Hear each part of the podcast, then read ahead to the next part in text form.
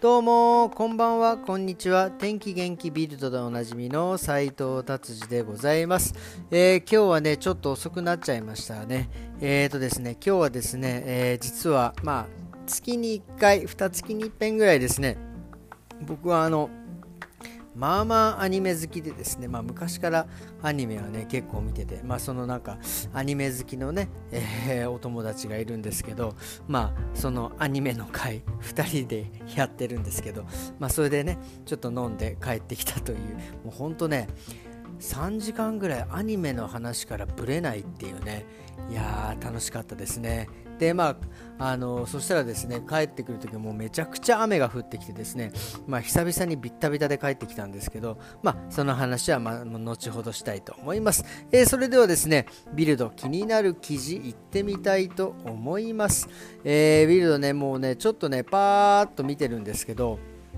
なんかねちょっと日本のね記事が取り上げられていたのでちょっと、あのー、読んでみたいと思いますね。これねでもこれ日本の記事なのか、まあ、アジアの記事なのかよく分かりませんがでも日本って書いてあるのでそうなのかなと思います。まあ日本政府がですねキャンペーンを開始したらしいんですよね、まあ、何かというとですね若い日本人はもっと酒を飲むべきって。でもねこれ酒をね飲んでる日本人の写真があるんですけどこれあの人狼あの韓国の焼酎を飲んでるんですよね。これこういう感じと思って。まあでもですねまあ内容はですね、まあ、ざっくり言うと、まあ、日本政府はですね、まあ、若い人たちにもっとアルコールを飲ませたい、まあ、飲ませたい理由としてはもちろん酒税をね、えー、取りたいというのことなんですけどまあ、えー、今からですねまあえー、何年、え、まあこれねこんな前のデータと思うんですけど25年前に比べると4分の1になってるってこれ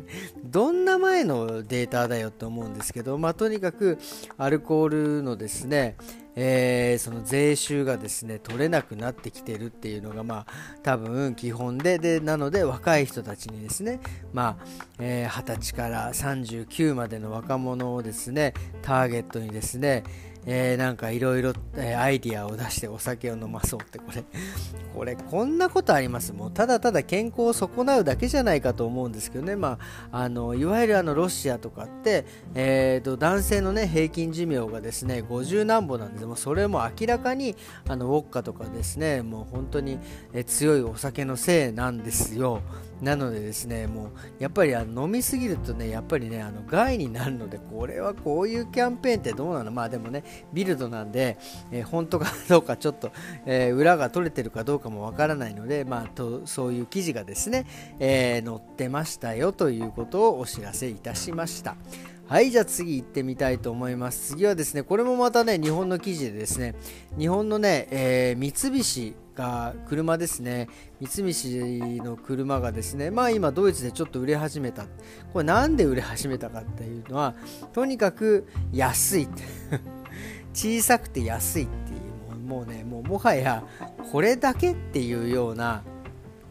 あのー感じなんですまあ、とにかくね値段がね1万ユーロなんです、まあ、100万円今だと140万ぐらいなんです新車がそれぐらいで買えるっていうのでもう大騒ぎになってますね、まあ、で特に、えー、長さがですね3.85だと。まあちょっとスマートより大きいぐらいな感じ。まあでも小さいですよね。でそれでですねそれが最近ちょっと売れてるということで。まあまあさすがにね日本車なんでね中のね整備は結構しっかりしてる、えー、タッチパネルがついてたりとか、まあ、結構電気的な電子的なのでやっているんですがで確かにねデザインはねまあなんか日本の車ってなんかいまいちちょっとデザインが残念なんですよね。僕は、えー、正直言って好きにはなれないのですがまあなんかそれよりもやっぱドイツ人はですね安い方がいいということでですね、えー、だんだん売れ始めているというということで。で今僕何を言おうと思ったかせっかくね日本ってねこういう素敵なね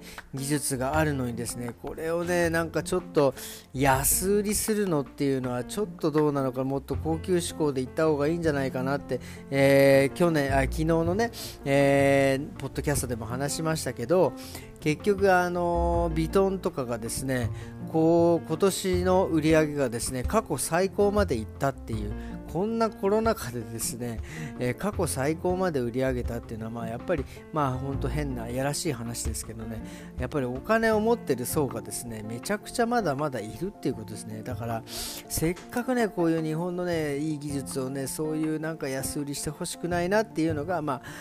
ね、ちょっと正直な意見でございます。はい、じゃあそれではですね、今日は、えー、まずね、さっきも言いかけたんですが、もう雨あゆでね、ビタビタになって帰ってきて、まあ、頭もね、えー、結構髪も濡れてきたんですけど、これね、濡れた髪の毛っていうのはですね、ちゃんとシャンプーした後乾かさないとですね、何がいけないかっていうのはですね、まあ、2つね、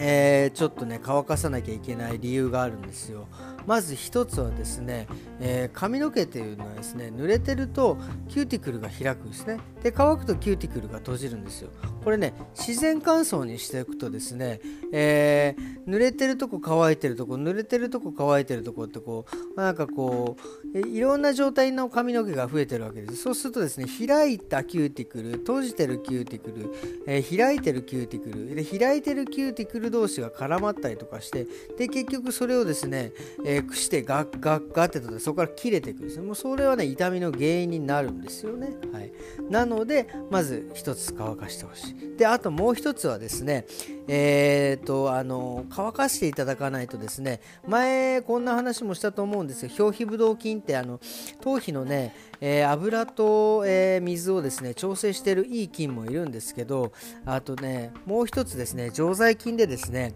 マセラチア菌だったらマセラチア？ちょっと名前がちょっとあれです。もうすいません。マセラチア菌だと思うんですけどその菌がですねあのもういわゆる、えー、そういう半乾きの状態でいるとですねその菌がですね異常なぐらい発生するんですよ。それ何かっていうとそれはですね匂いの元なんですね。まあいわゆるちょっとこう生乾きのあの匂いというかちょっとあんまり、えー、いい匂いではない人をちょっと不快にさせるね匂いがこういっぱい出てくる菌がいるんでそれがですねちょっとあの繁殖しないようにですねやっぱりシャンプーして、えー、乾かしていただきたいなというのがだからシャンプーしてトリートメントそして乾かすっていうね一連の流れをですね、えー、一つのワンセットとしてねやっていただきたいなっていうのをね今日ちょっとあの、えー、濡れたね自分の髪を、え見て思ったことでございますということですかね、え今日は、えこんな感じでですね終わりにしたいと思います、